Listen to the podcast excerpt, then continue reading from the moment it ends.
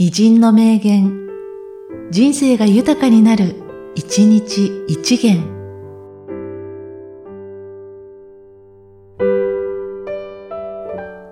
8月5日、坪井栄。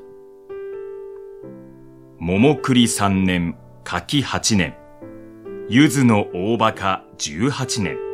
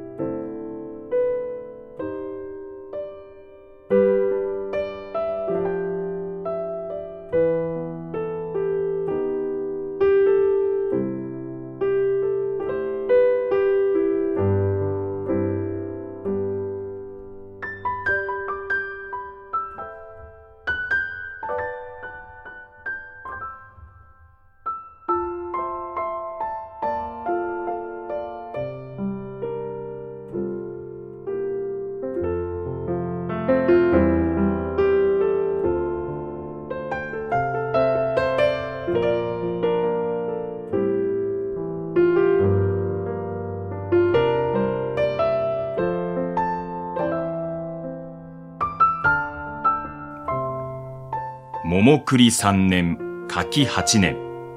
柚子の大バカ十八年。